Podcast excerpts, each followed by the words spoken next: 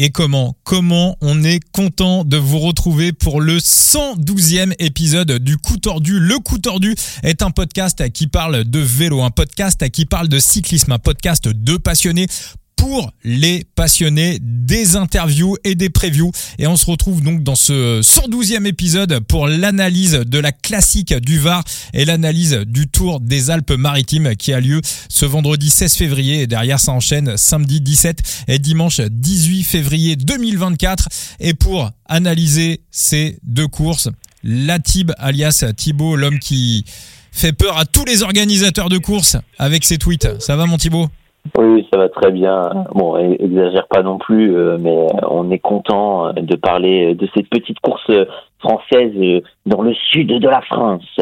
Exactement, mon Thibaut. Et le plus italien des, des, des Français, des euh, spécialistes de cyclisme, j'ai même envie de dire le plus sicilien des euh, suiveurs, des fans de vélo, c'est Enzo dans la place, alias Phoenix. Ça va, mon Phoenix? Écoute, ça va très bien. Je suis très content d'être avec vous, comme d'habitude. Ah bah moi aussi, voilà, on est content. On se retrouve tous ensemble pour euh, ce nouvel épisode. Alors juste avant euh, d'analyser la classique du Var et donc le Tour des Alpes-Maritimes et du Var, on va revenir un petit peu sur euh, l'actualité vélo. Thibaut, il y en a un qui fait partie de ces coureurs que tu aimes quasiment autant que tu détestes. Daniel Felipe Martinez qui renaît de ses cendres et qui sur le Tour d'Algarve poutre Remco Evenepoel. Ah, il nous a lâché un sprint monstrueux. Hein. C'est Remco Evenepoel qui lance à 350 mètres. Remco dit euh, qu'il a lancé sans doute trop tôt. Évidemment que tu as lancé trop tôt, 350 mètres. Déjà qu'il y en a qui ont du mal à les tenir sur du plat. Alors en montée, euh, je ne te raconte pas. Mais euh, à côté, Dani a été monumental. Hein. Il était quasiment jamais dans, son aspi. Il a lâché un, un sprint de, de fou furieux. Est-ce que, est-ce que euh, ce Daniel Felipe Martinez, finalement, ça serait pas un mec, un, un, coureur de course d'une semaine en fait? On sait qu'il y a des coureurs de voilà, sur trois semaines, ils ont un petit peu plus de mal à, à récupérer. Inversement, par exemple, un Thibaut Pinot, lui, était plus un spécialiste des courses de trois semaines parce qu'il avait une grosse récupération. Il y en a qui sont forts dans les deux. Dan P, on le voit souvent très très fort comme ça sur ses courses d'une semaine. On s'attend à des éclats en grand tour et, euh, et à un moment donné, ça coince. Vincent, ne remue pas le couteau dans la clé. il y a une année, il était monumental, il était spectaculaire. Malheureusement, euh, il était malade. Non, pas sur le Giro. C'était une année où il devait être leader sur le Tour de France et malheureusement, bon, il arrivé sur le Tour de France diminué. Donc, ne remue pas le couteau dans la clé. Je suis persuadé que c'est un coureur de trois semaines. D'accord, d'accord, d'accord. Mais en tout cas, il est, il est en tout cas dans, dans, dans, dans une bonne équipe et euh, voilà. En tout cas, il fait un très très beau début de saison. Euh, Enzo, Wood van Aert, T'es inquiet toi ou pas pour alors Wood certains l'avaient donné euh, on va dire dans les favoris de cette étape vu qu'il y avait un énorme vent de face dans la toute dernière ascension. Euh, il a lâché à quoi un kilomètre un kilomètre et demi de, de la ligne. Est-ce que euh, on commence à avoir quelques tweets quelques interrogations sur Wood toi toi mon Phoenix est-ce que ça est-ce que ça t'inquiète? Non je m'inquiéterais si au moment de la début de, de la saison des classiques il est pas dans le coup. Là en, je pense que même lui est pas inquiet. Hein. C'est pas. Je pense qu'il est à peu près là où il veut en être pour le moment. Euh, être à 100% maintenant, à quoi ça lui servirait? Son objectif, c'est les Flandres, c'est Roubaix. Euh, non, non, il a, il a encore largement le temps. Si le, la santé suit, si les, les pépins physiques le laissent tranquille, euh, maladie et ce genre de choses, euh, non, non, je suis pas, je suis pas inquiet. Thibaut, il y a. Oui, mon Thibaut, vas-y. J'avais envie de te dire, mais ne, doit-on pas avoir quelques pointes d'inquiétude quand on voit qu'il a peut-être du retard sur euh, ses concurrents et euh, probablement aussi, j'ai l'impression euh, qu'il a du retard par rapport à ses coéquipiers. Ah bah. Ouais, ils ils l'ont pas attendu, euh, ils l'ont pas attendu sur la course de sur la course Gravel là qui a eu en, en, tout début de semaine. D'ailleurs, ça ça a fait bondir Rodrigo Bertens, le, commentateur belge, qui trouvait ça complètement anormal que euh, ses équipiers ne l'attendent pas. Enzo, toi, t'es d'accord avec ce Rodrigo? Bah non. Enfin après, je, l'ai dit moi-même. C'est on, parle d'une pointe début de saison, on, on va s'en remettre. Ah, ah, ok, peut-être que, que Van voulait la gagner, c'est possible, hein, mais il est clairement, pour l'instant, physiquement, pas au niveau d'un Tratnik ou même d'un Cus. Enfin, on, on l'a vu sur cette course-là, on l'a vu aujourd'hui, et je suis désolé, hein, du grand Van Aert, les 30 secondes de retard qu'il a sur le groupe euh, de, de, devant lui, mm. il les rattrape, il les rattrape. Pas, on n'a juste pas du grand Van Aert et c'est pas grave, euh, c'est pas grave. Et puis ne pas faire ça, ça leur a permis d'accrocher un podium. Tu fais des crochets trapniques parce que tu fais des crochets cuisses, ça sert à rien. C'est c'est pas lui qui va te ramener un, un groupe sur un autre groupe 30 secondes derrière, ça c'est sûr. Donc tu fais des crochets trapniques. Bah euh, non quoi, parce que Traknik il est dans une super forme. Euh, Kus et Traknik ont demandé euh, à, est-ce qu'on attend Van Aert? Et apparemment c'est même Van Aert qui a dit non. Donc Mm. à partir de ce moment-là, comment veux-tu qu'il y ait des discussions? Je, comprends hein, les, fans de Van Aert qui commencent à être frustrés de certaines situations. Bah, honnêtement, la seule fois vraiment où je me suis bon là il y a vraiment de l'abus, c'est euh, sur le Tour de France l'étape que Gagne l'a fait. Quand il sort et que tu vois Vingegaard qui met même pas un coup de pédale, tu dis bon, euh, à mon avis, ça te coûtait pas grand chose parce qu'on sait ce que Van Aert va faire pour toi derrière. Ok. Le reste du temps, ça m'a jamais vraiment choqué. Les gens sont, sont étonnés de se dire mais attends mais pourquoi Van Aert il travaille autant et les autres travaillent pas pour lui? Et Van Aert il n'est pas là pour gagner une course d'une semaine, il n'est pas là pour gagner une course de trois semaines. Il est là pour gagner des étapes. Enfin c'est quand même deux choses complètement différentes. Tu vois, et même sur Roubaix ou les Flandres, il lui arrive une misère. L'année dernière, honnêtement, je suis persuadé, Laporte crève pas, il est encore avec euh, Van Aert dans le final.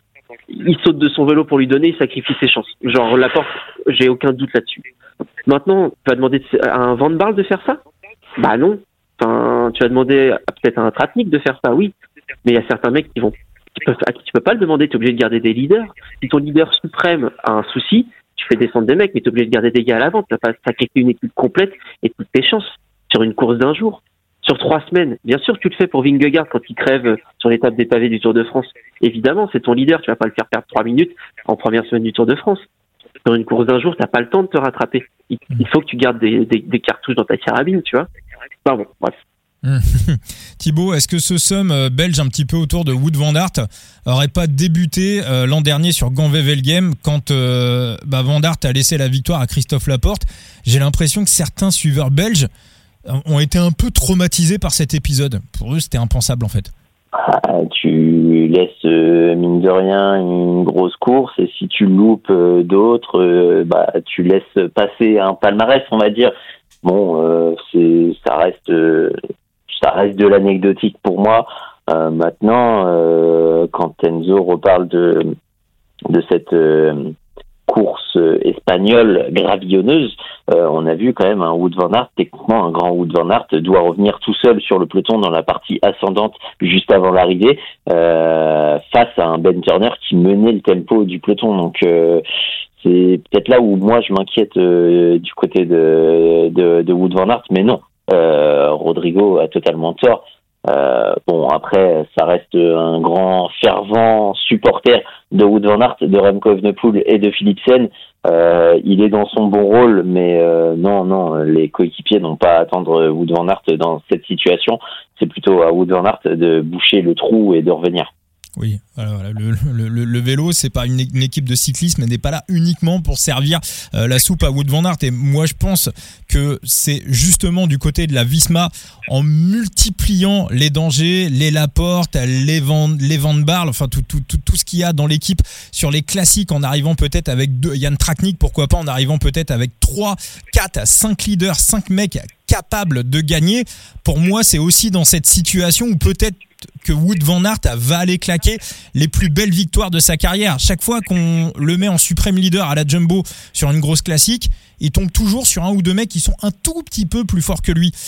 Bah voilà, euh, c'est Einstein qui disait à force de reproduire les, les, les mêmes formules à l'infini, on finit par avoir les mêmes résultats. Donc à, à la Visma, peut-être qu'on va essayer autre chose et peut-être que c'est aussi dans ces conditions que Wood Van Aert remportera les plus beaux succès de sa carrière.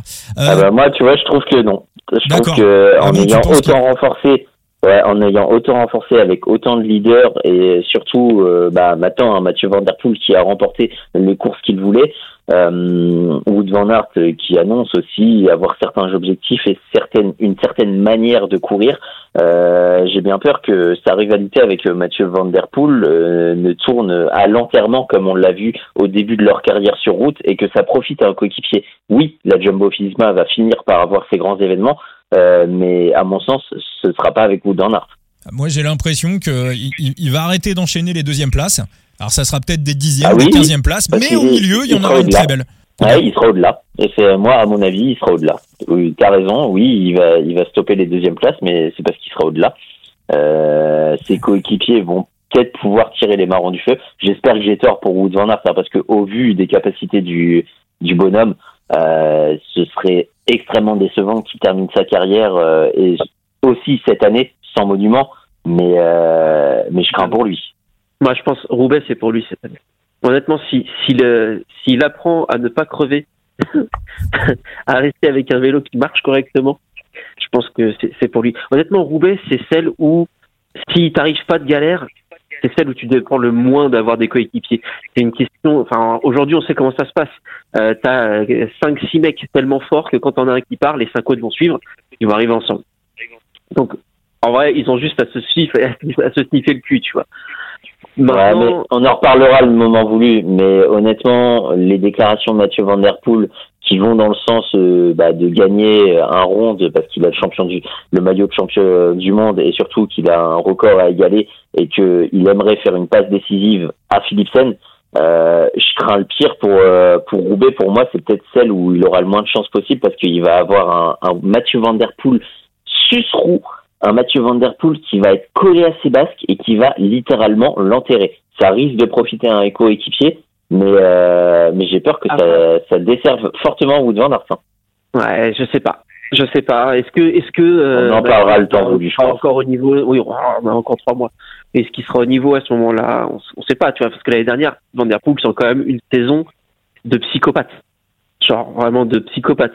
Là, cette année, on sait qu'il qu'il a un peu travaillé cet hiver euh, dans les montées parce que bah, Liège, ça a l'air quand même d'être un petit peu dans un coin de sa tête.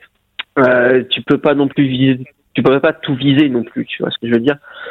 Euh, à voir, à voir, mais ça va être intéressant. Et, et moi, pour l'instant, pour revenir à la question initiale, il y a 15 minutes, Vincent, désolé, hein, on digresse. Euh, non, je suis pas Ouais, très inquiet pour Vandas pour le moment. Ouais. Non, mais moi non plus, il a changé sa préparation, il a changé d'entraîneur. Les objectifs sont un peu différents cette année, donc euh, voilà, c'est pas parce qu'il laisse partir deux ou trois Mais équipiers dans la campagne qu'il faut s'inquiéter, quoi. Mais justement, est-ce que ça peut pas être inquiétant? On en tirera les conclusions de façon, le temps voulu. Mais est-ce que ce changement euh, d'objectif, ce changement de préparation, euh, ce changement d'entraîneur, euh, bien sûr qu'il croit au process, bien sûr qu'il ne va pas dédire sa préparation, mais est-ce que on pourra pas en tirer les conclusions le moment venu et se dire que bah il y avait des signes d'inquiétude et au final il n'aura pas rassuré? Peut-être que ça, ça va lui porter défaut, en fait, tous ces changements-là. Bon, en tout Ouais, cas, ouais, Enzo. Je suis en train de regarder là, il y a les les, les temps d'ascension euh, qui sont euh, qui sont sortis d'aujourd'hui. Ils ont grimpé dans les mêmes temps que l'année dernière, qui est le, je crois le record de la de la montée, en tout cas sur le Tour d'Algarve, en 16 minutes 02. Sauf que l'année dernière, c'était vent d'eau sur les 5 premiers kilomètres. Aujourd'hui, on avait un vent de 30 km heure de face sur les cinq premiers, sur les 6 premiers kilomètres. Donc il y avait que le dernier kilomètre où tu avais un vent de trois quarts d'eau. Bon. Donc je, je comprends un peu mieux pourquoi euh, à 2 km de l'arrivée, Van Aert s'est senti un petit peu lourd au niveau des pattes. Ils sont, ils sont, ils sont grimpés, ils ont grimpé comme des malades aujourd'hui. Le train de la Quick Step, ça, ça, si on peut en parler aussi. Hmm. La Quick Step a été impériale aujourd'hui. Ah Alors oui, ça malheureusement, pas, ouais. Evenpool, il est tombé sur plus fort que lui, mais Evenpool était très fort. Hein. Sur 300 mètres, il met quand même Ouais. 6 secondes au troisième, lui et Martinez. C'est juste que Martinez a été monstrueux. hein. Mais, euh, mais le, la, la, la- le, le train Quick Step, euh, non, non, franchement, c'est ça, ça, ça va être intéressant hein, avec un Lambda qui va se sacrifier. Euh, j'ai hâte de les voir. Ça va être, franchement, ça va être top. Ça m'a beaucoup plu ce que j'ai vu aujourd'hui. Très bien. Sans forcément être un fan de la Quick Step, mais j'ai bien aimé ce que j'ai vu. Eh ben justement, la Quick Step, euh, Enzo, on va y rester avec un, un- un petit tweet que tu as envoyé dans le cours de la semaine sur lequel j'ai rebondi, euh, où ça parlait de, de Paul Magnier. Alors, certains n'ont pas compris le sens du tweet. J'ai même reçu un message en privé d'un journaliste que j'adore en plus, que voilà, qui a pas compris le sens du message. Donc, euh, Enzo, on va, on, va, on va prendre 30 secondes pour clarifier la situation et que tout le monde comprenne. Ah, sur que le fait que j'ai dit que Paul Magnier allait remporter le Tour de France. Voilà. Oui, bah non. C'est juste une bah, une boutade quoi. Je veux dire, n'importe quel Français aurait gagné, j'aurais dit la même chose. C'est juste qu'il se trouve que bah, Magnier fait un super début de saison, 19 ans, deux victoires euh, déjà pour sa première année professionnelle. Maintenant, évidemment qu'il va pas remporter le Tour de France. Ou alors si ça arrive, il y a un gros problème.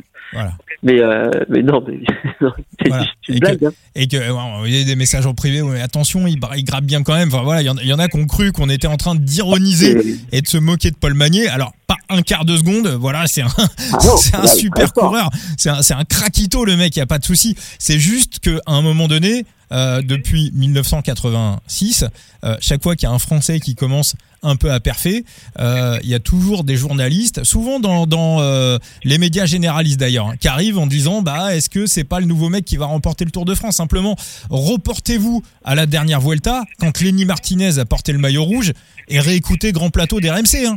C'est limite, ils étaient en train de se demander si Lenny Martinez pouvait gagner le Tour de France.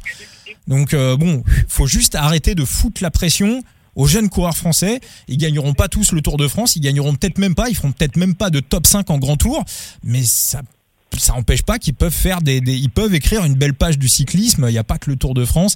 Il y a des courses le Tour d'une semaine. Il y a des classiques. euh, il y a des monuments. Enfin, à la Philippe, bon, il a fait un top 5 sur un Tour de France. Il gagnera peut-être jamais un grand tour et ça n'empêche qu'il fait une carrière de dingue et que même s'il gagne plus jamais rien aujourd'hui, il aura marqué l'histoire du vélo français. Donc euh, voilà, qu'ils se détendent un peu la nouille les mecs. On est d'accord ou pas Non, après, euh, après, euh, ce qu'on ce qu'on peut dire sur Paul Magnier, oui, je suis je suis totalement d'accord. Mais ce qu'on peut dire sur Paul Magnier, c'est que ça reste un mec euh, qui grimpe euh, quand même euh, assez bien. Ah oui. Euh, Ah oui.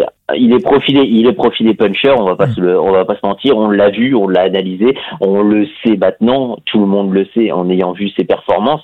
Euh, mais ça reste un mec euh, qui grappe très bien. Quand tu vas se faire en junior en 2022, euh, troisième de la classique des Alpes, ça te place à peu près le bonhomme. Quand tu vas chercher une place d'honneur, bon, c'est la médaille en chocolat sur euh, les mondiaux de, de Vlungung. Quand on voit comment c'était, euh, c'est que tu as une certaine résistance et tu as, une fibre de puncher. Donc, est-ce que ça peut rappeler un, un peut-être euh, un à la Philippe euh, qui, on sait, grimpe très bien Peut-être. Après, Paul Magnier, c'est pas vraiment le, le même gabarit, mais ça reste quelqu'un qui, qui grimpe très bien et où euh, on sera pas non plus étonné de le voir à l'avenir sur un grand tour euh, dans une échappée en montagne, peut-être être un peu plus résistant euh, que ce qu'on l'espérait, tu vois.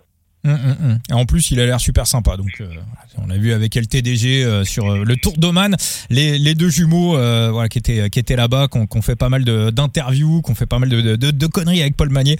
Donc voilà, LTDG sur TikTok et sur Instagram. Vite fait, avant d'attaquer le, le, Tour des, Alpes-Maritimes et du Var et la classique du Var, est-ce que vous avez suivi un petit peu les dernières annonces de, de Side Limit On va faire un big up à notre ami Valentin Goss. Euh, Side Limit, je le rappelle, hein, le Sorar du vélo. Euh, Side Limit donc qui a donné ses projections sur euh, sur 10 ans. Est-ce que vous euh, Thibaut, est-ce que tu as un petit peu regardé? Oui, j'ai regardé vite fait, mais je te laisse euh, du coup expliquer euh, plus en profondeur. T'as regardé toi ou pas Enzo? Quand je t'avoue, j'ai j'ai pas eu le temps de lire. J'ai vu que c'était un long truc. Je me suis dit, oula, je vais me prendre ça tranquillement ce week-end pour essayer de comprendre bien ce qui se passe. Bon, il y a une annonce principale. Voilà, une annonce principale. Alors Valentin a donné sa vision du jeu sur euh, les 10 prochaines années et l'annonce principale, c'est C'est une confirmation de ce qu'il nous avait déjà dit. il il l'avait dit entre les lignes. Il l'avait euh, il, il l'avait esquissé, mais là il, il le dit noir sur blanc. L'arrêt total de la vente de cartes sur le marché primaire à long terme. Ce qui veut dire, c'est l'inverse de Sorar. C'est-à-dire que Sorar dans le foot, à un moment donné, il y a eu un choix. Soit privilégier les gros managers et rester sur un nombre de joueurs euh, en vente assez limité, soit multiplier à l'infini le nombre de cartes et euh, le nombre de joueurs sur le marché. Donc du coup, bah, ceux qui avaient des grosses galeries, elles se sont écroulées et privilégier l'arrivée de nouveaux joueurs. Ce qui fait que tous les gros joueurs de Sorar, une grosse partie des gros joueurs de Sorar, se sont cassés du jeu. Valentin prend le pari totalement inverse. Ce qui veut dire que si demain, je donne un exemple au hasard, euh, Alpecin arrive sur Side Limit, vous voulez la carte de Mathieu Van Der Poel, la seule manière, ça sera de la gagner.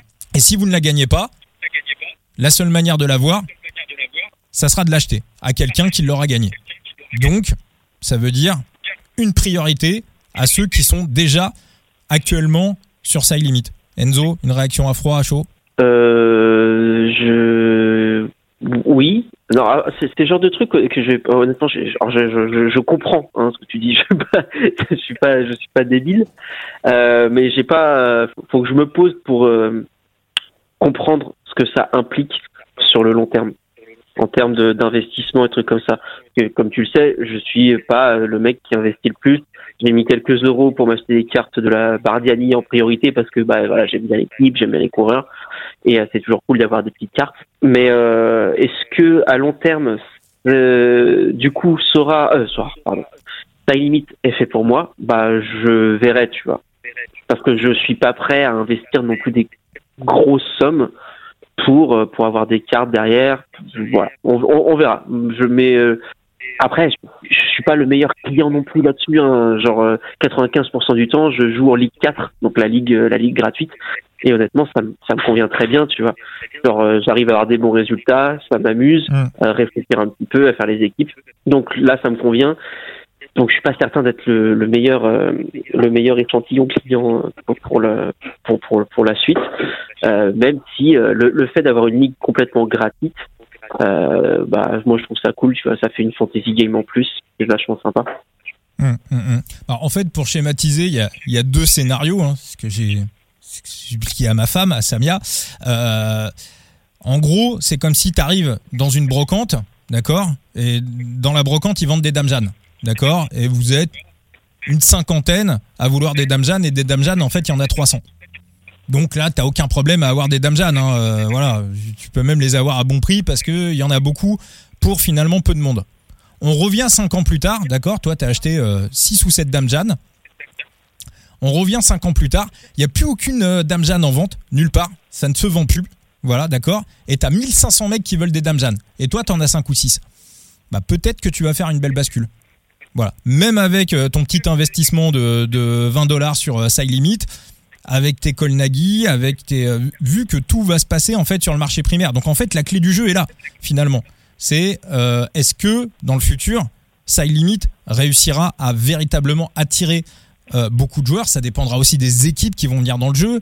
On imagine que des équipes World Tour vont arriver à un moment donné. Ces équipes World Tour devraient faire venir du monde, comme on a vu Israël Premier Tech qui a fait venir du monde euh, l'année dernière. Plus l'équipe est grosse, plus du monde, euh, plus il y a du monde qui arrive sur sa limite.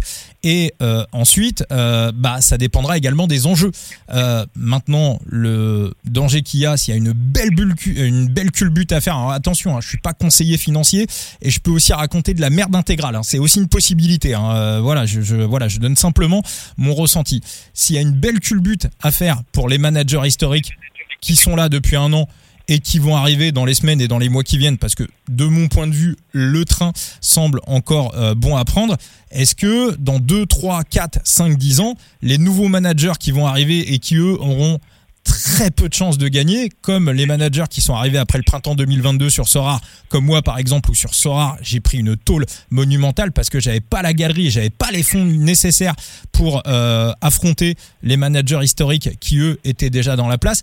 Est-ce que eux voudront jouer le jeu à ce moment-là? Et là, ça sera à side limit d'être inventif, de trouver des cadeaux, de trouver des choses sympas. Je pense par exemple Sora qui, avait envoyé euh, un de ses participants euh, prendre l'avion avec les joueurs du Milan AC. Bah, peut-être que dans 5 ans sur Side Limit, on pourra prendre euh, l'avion et aller faire une semaine de course avec les coureurs du AE. Donc voilà, on gagnera pas forcément de l'argent ou des rewards, mais on gagnera une expérience sociale qui sera intéressante. Donc voilà, et à savoir aussi quel sera le système de monétisation de Side Limit. Comment Side Limit va gagner de l'argent s'il n'y a plus de vente de cartes sur le marché primaire? Alors ça, c'est le seul point, voilà, qui reste encore, euh, j'ai envie de dire, euh, pas obscur, mais sur lequel Valentin n'a pas été. Apparemment, ils ont des idées, ils veulent pas les dévoiler tout de suite pour euh, voilà éviter que ces idées soient reprises par par la concurrence.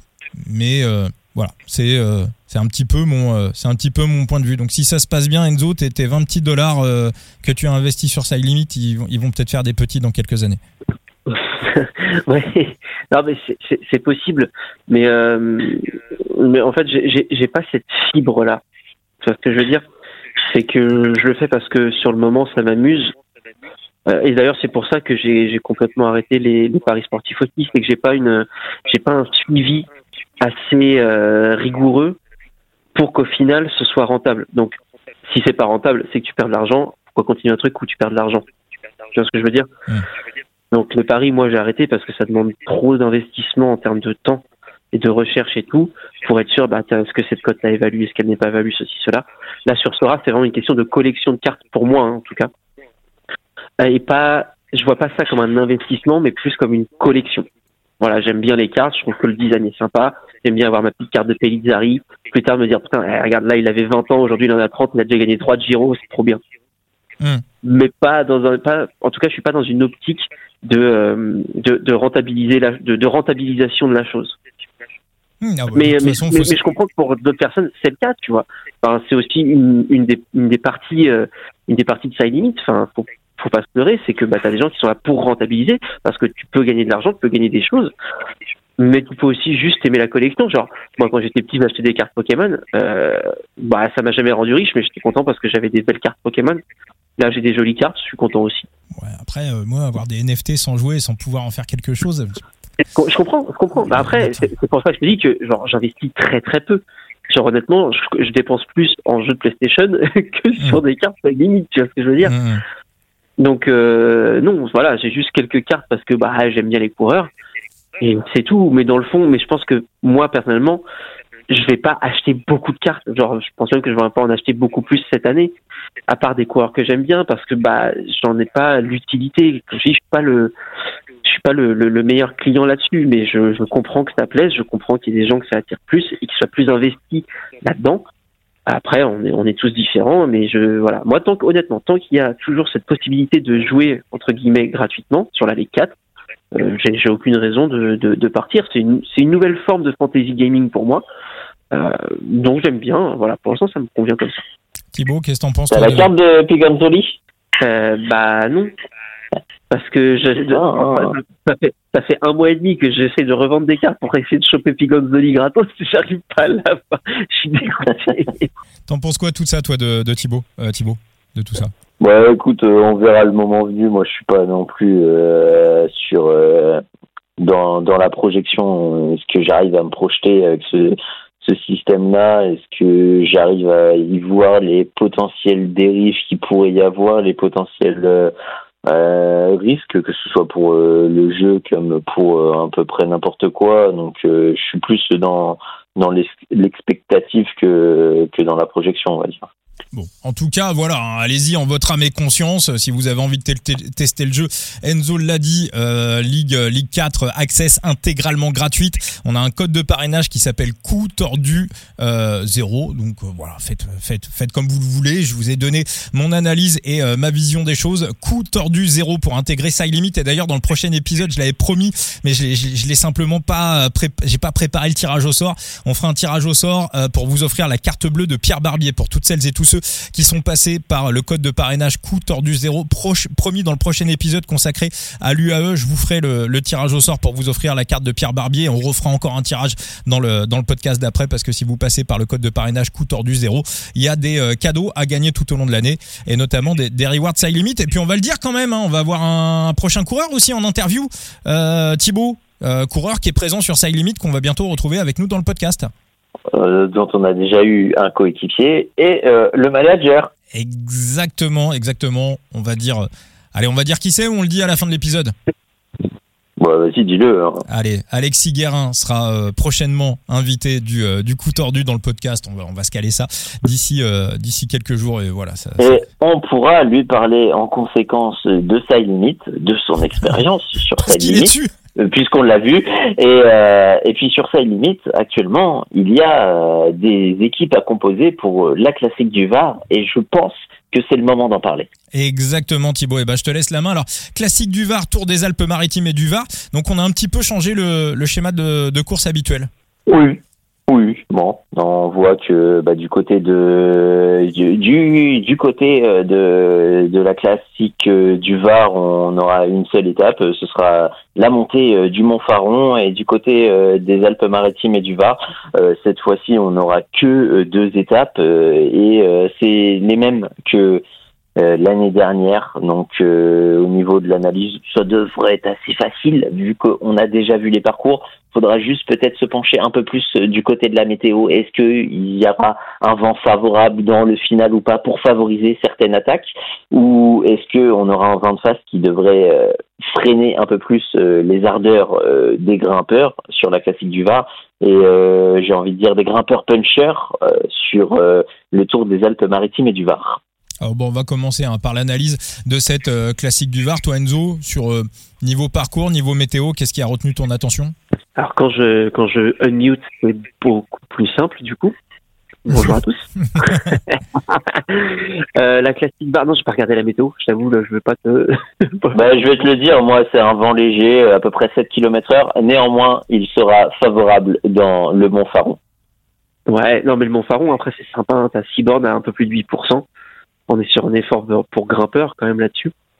Donc, euh, oui. D'ailleurs, est-ce qu'on, est-ce que je peux te poser cette question euh, Pourquoi Kevin Vauclin est-il autant favori dans ces conditions-là? Je pense que c'est un peu long pour lui. Effectivement. mais euh, est-ce que tu t'expliques, est-ce que tu t'expliques le fait qu'il soit autant favori? Alors, moi, autant je favori, pas.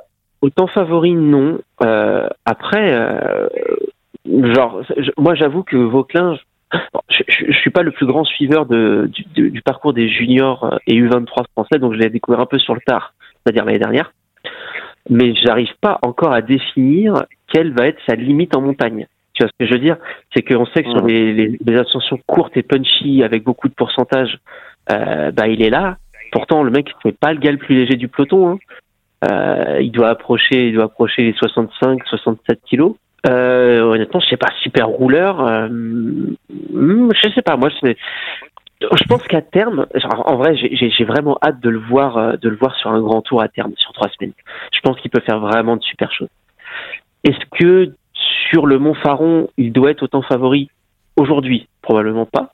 À terme, bah, je serais pas étonné que ce soit un des endroits où il puisse performer on, va, rappeler quand même hein, au niveau des règlements, la course n'est pas euh, autorisée en France. Euh, on ne peut pas parier en France sur euh, cette course. Les francophones de l'étranger peuvent parier sur sur cette course et on peut aussi jouer sur Side Limit. Voilà, on peut composer son équipe parce qu'il y a pas mal d'équipes. Bah, il y a Israël Premier Tech, il y a Nantes, il y a Nice qui sont qui sont sur Side Limit. On a Jordan Jugat, Mats Wenzel également. On a aussi ah bah tiens, il a été retiré de la, start list. il y avait Jens Reiner qui avait signé à la bingo et euh, bah, je viens de voir qu'il est plus euh, qu'il est plus sur euh, il est plus sur la start list de la bingo. Euh, bon, va falloir que je refasse mes équipes. Donc voilà, si vous avez Jens Raiders qui était chez Israël l'année dernière qui a basculé à la bingo, retirez-le de, de vos compositions d'équipe. ouais, effectivement. Donc on a vu voilà sur les, sur les books étrangers que, que Kevin Vauclin est favori 3,25 devant David Godu à 5,50. Après on a du Lenny Martinez, du Tobias Alland, du Anaïsen, Michael Woods, Romain Bardet, Romain Grégoire, Guillaume Martin et APP Aurélien Paré Peintre. Voilà en gros pour les favoris après du Steph Kras, du Full Sang, du, euh, du Champoupou. Toi Thibaut, euh, qui est ton favori pour euh, cette classique du Var? Hum, Au vu des conditions, de sa forme, je dirais bien Tobias Aland Johansen. on sait aussi, il, a, grimpe très bien, il a cette petite pointe de vitesse en cas d'arriver en très petit comité au vu des conditions. Et j'ai cette, cette Petite interrogation sur David Godu, parce que David Godu, on sait toujours qu'il commence très bien euh, sa saison. On l'a vu aussi euh, du côté des groupes FDJ, euh, ça va plutôt bien avec le nouveau vélo, à la reprise de certains. il sera en sortie de stage. Maintenant, comparé par exemple à un, un Johannessen, il n'y a pas le rythme de course que le Norvégien Duno X a. Donc euh, je vais pencher peut-être un peu plus vers euh, justement ce rythme de course que lui aura encaissé par rapport à un David Godu. Euh, même si ça me surprendrait pas de voir David Godu s'imposer d'entrée au vu de ses débuts de saison qui en général ont démarré de fort belle manière. Alors après, moi je l'avais entendu une fois dans un Twitch, sur sa chaîne YouTube.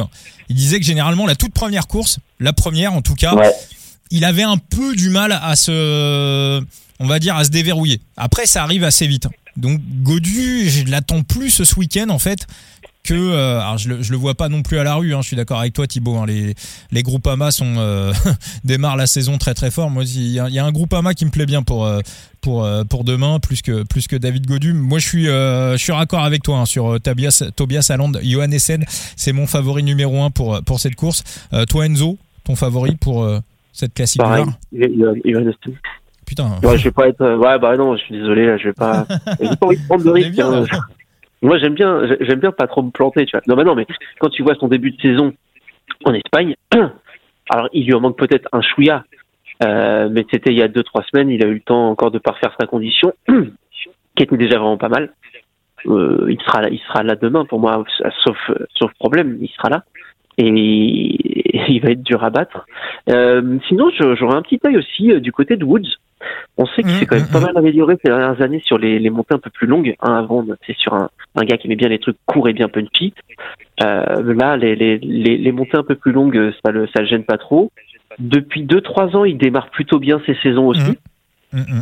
Donc, euh, ça m'étonnerait pas qu'il soit dans le coup.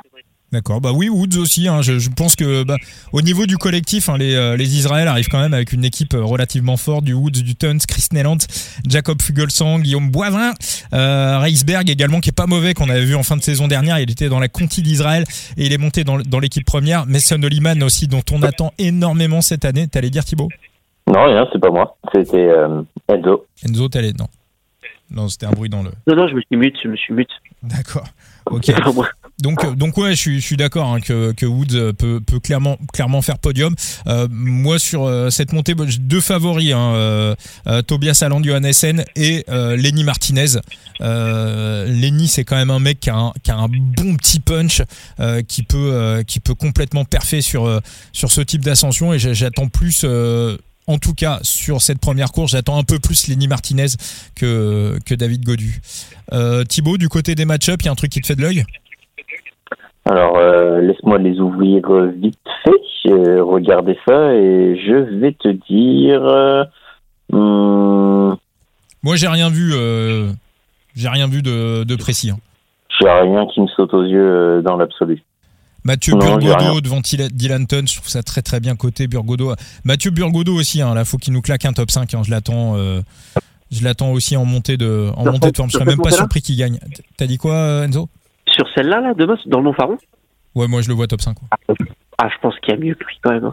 Bah. Euh... Non, euh, s'il y en a un qui est plus plaisant quand même, c'est Raoul Garcia Pierna face à Kevin Geniette, à mon sens au vu euh, au vu de la forme euh, de l'espagnol euh, de la hiérarchie de Kevin Genietz dans l'équipe de ce vent d'eau qui devrait quand même rendre assez sélectif cette cette montée Pierna ça me plaît beaucoup plus que Genietz pour le coup Ouais, ouais, ouais, ouais, totalement. Ouais, il a, il est, euh, il, il, est dans un bon cycle de forme, même si du côté d'Arkea, on va jouer pour euh, Kevin Vauclin. De toute façon, du côté d'Arkea, il faut marquer le plus de points possible au niveau du classement UCI. Donc, si on peut en foutre trois dans les points, euh, Vauclin, euh, Champoussin et Garcia Pernia, on va pas se priver de toute façon. On va pas, on va pas avoir à assumer le contrôle de la course. En fait, il y a d'autres équipes, Groupama, Israël, qui vont être là pour ça. Cofidis, hein, j'imagine également qu'on va, qu'on va croire en Guillaume Martin. C'est aussi une bonne ascension pour Guillaume Martin, pour euh, DSM aussi, bah, Bardet, Bardet souvent. Bah ouais, Bardet, on en pense quoi du coup demain? Bah, Bardet, souvent, ça met un petit peu de temps quand même à.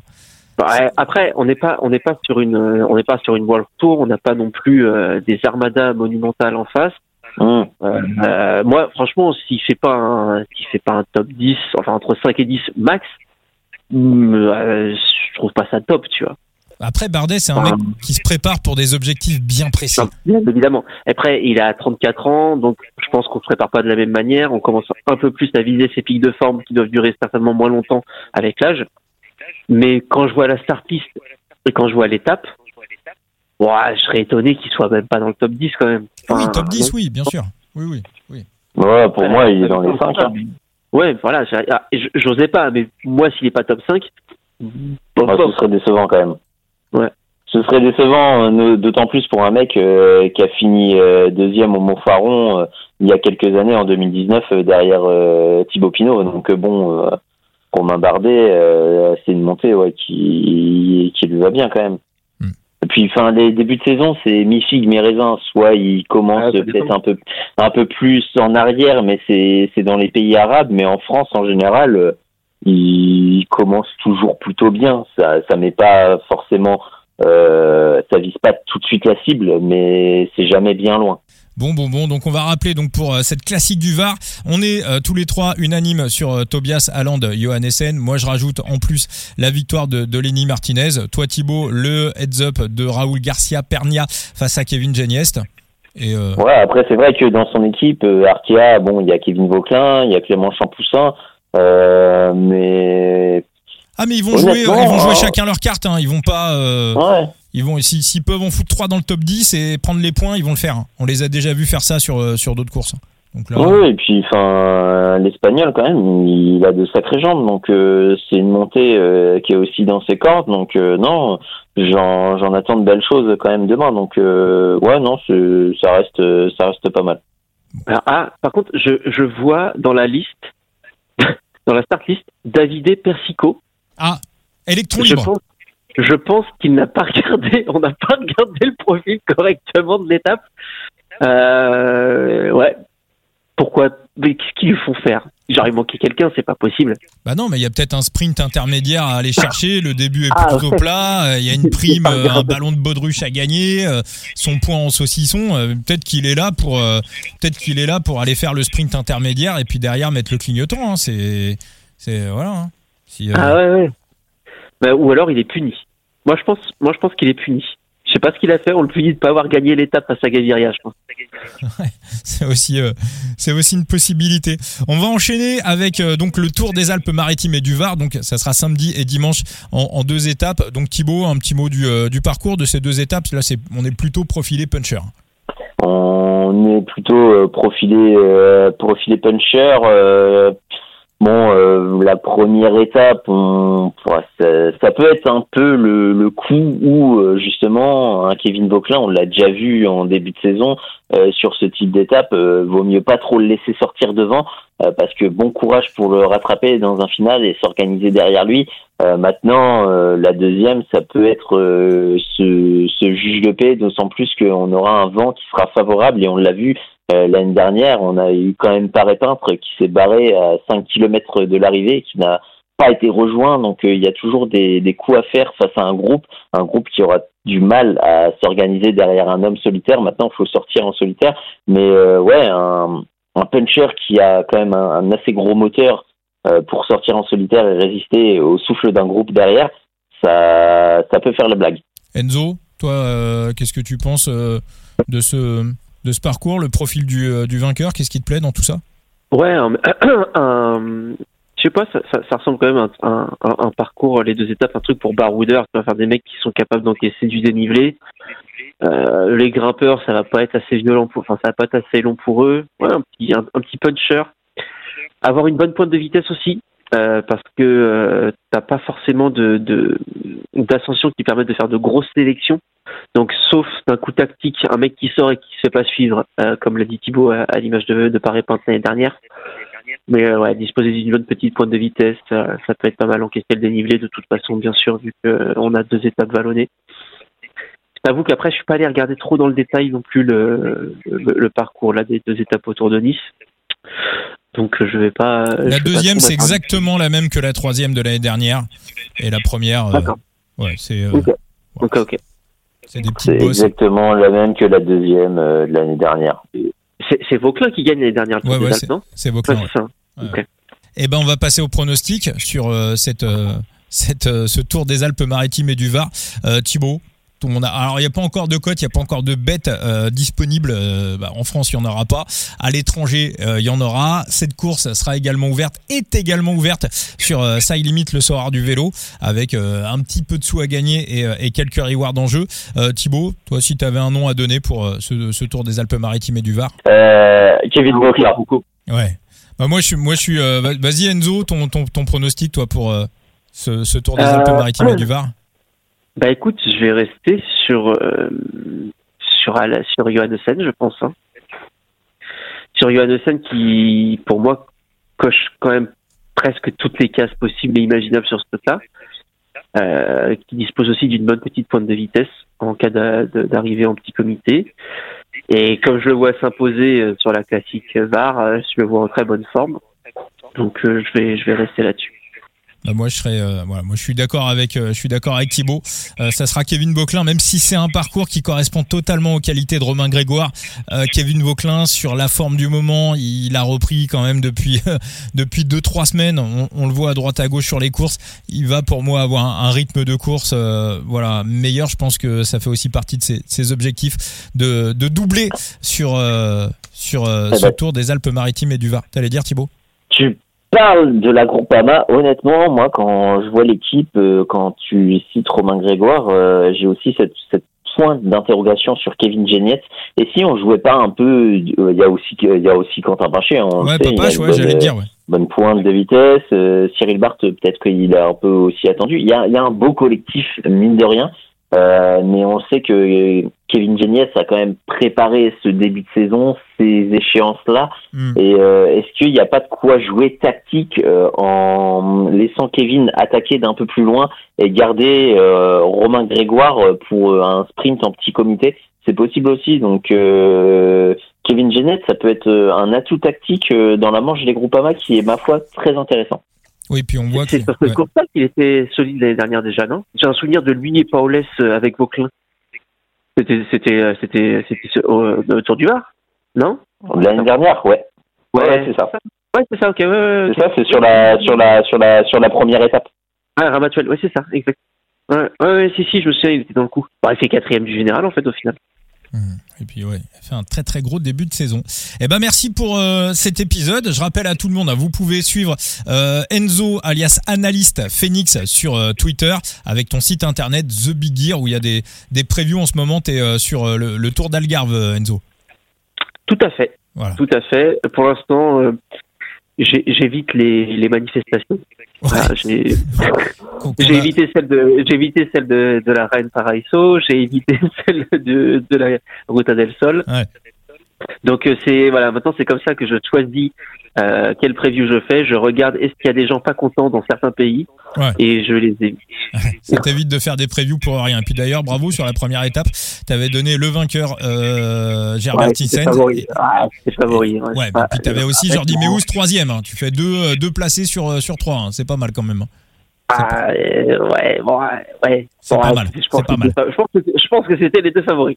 Ouais, pas- ouais, mais bon, tu, tu- tu les as, tu les as mis placés, donc fallait, euh, Ouais. fallait les mettre dans le dans le mille. Et puis euh, bah Thibaut également, hein, Thibaut alias Latib, Thibaut C H M B R sur sur Twitter. Et puis euh, le coup tordu, bien évidemment. Abonnez-vous à tous les réseaux sociaux. On est sur Threads, on est sur Instagram, on est sur TikTok, on est sur euh, sur Facebook. Toujours un plaisir, voilà, de vous lire, d'échanger avec vous dans le dans le coup tordu. Et prochain épisode que vous allez retrouver, ça sera la grande preview de l'UAE Tour. Merci à tous. Ciao ciao. Allez, ciao, ciao.